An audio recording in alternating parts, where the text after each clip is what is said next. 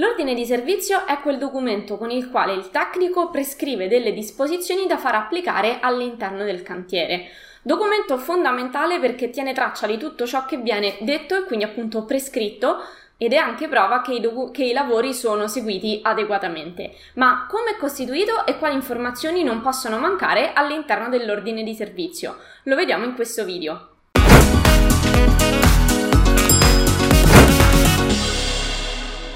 Ciao, sono Giada Capodilupo, architetto e docente titolare del centro di formazione Adar Architettura. Insegno a tutti i progettisti come risparmiare tempo ed essere più produttivi attraverso l'apprendimento di competenze altamente richieste nel mondo del lavoro.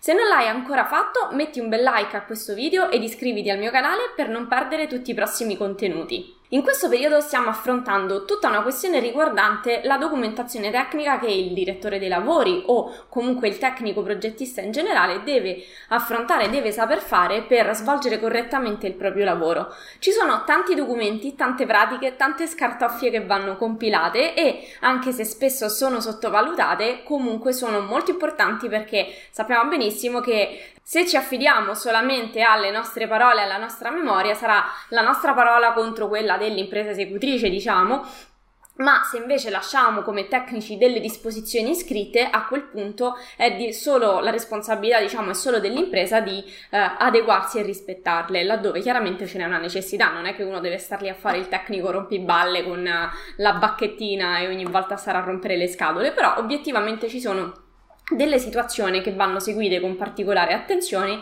ed è bene documentarle con appositi eh, verbali o comunque appositi relazioni. L'ordine di servizio in sé è un documento con il quale il, solitamente il direttore lavori, ma potrebbe essere anche il coordinatore per la sicurezza, è il documento con il quale il tecnico impartisce all'impresa affidataria delle disposizioni, quindi delle istruzioni necessarie per portare avanti una, una certa lavorazione o una serie di lavorazioni. Gli ordini di servizio quindi devono riportare le motivazioni che ci sono alla base di queste disposizioni e se è presente il RUP, il responsabile unico del procedimento, devono essere comunicati anche ad, al, al RUP. Non solo, gli ordini di servizio vanno anche annotati all'interno del giornale dei lavori, documento di cui abbiamo parlato nei video precedenti, pertanto ti metto un link da qualche parte o se mi segui su altri canali social che non sono YouTube, vai a vedere gli ultimi video fatti che, è, che appunto il giornale dei lavori lo abbiamo già trattato. Allora, che cosa contiene? Quali informazioni contiene un ordine di servizio? Allora, innanzitutto dati comuni a tutti i documenti che vengono, eh, messi, che vengono emessi e che vengono predisposti per il cantiere, intestazione con i dati del comune, della provincia, del committente, dell'oggetto dei lavori, dell'impresa e quindi anche l'identificazione del cantiere. Quindi la...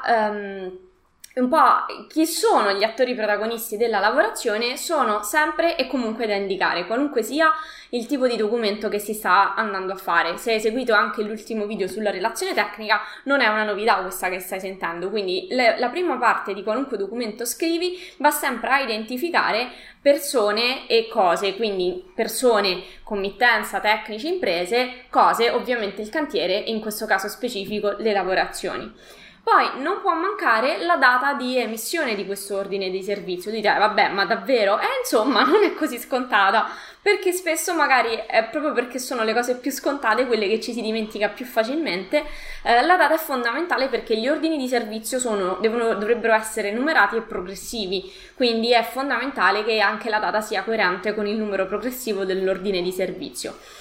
Poi vanno inseriti riferimenti normativi se chiaramente ce n'è la necessità, quindi se le disposizioni che il direttore dei lavori o il coordinatore per, le, per, la sicurezza ha dato seguono dei particolari riferimenti normativi, vanno segnalati all'interno dell'ordine di servizio.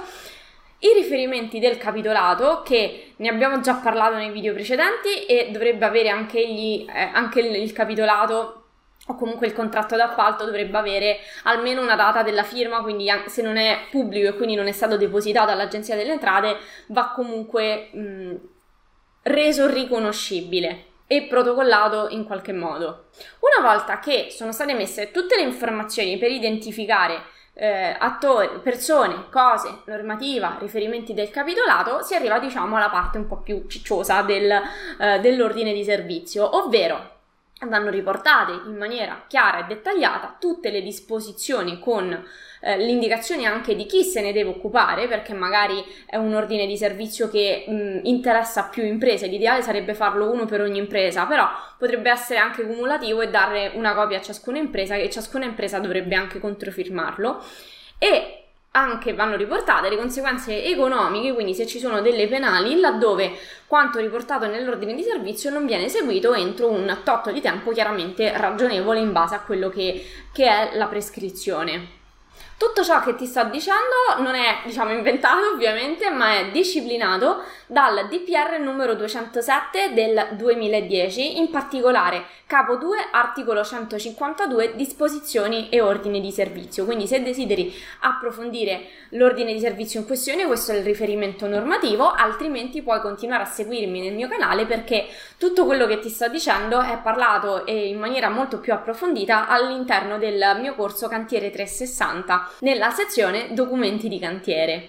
Conoscevi già l'ordine di servizio e come va compilato? Ne hai già compilato uno? Forse è il caso che è ora di iniziare? Lasciami un commento sotto a questo video e se hai delle domande non esitare a scrivermele sempre sotto a questo video perché magari potranno, la risposta alle domande potrà essere oggetto di uno dei prossimi video. Io ti saluto e ci vediamo al prossimo!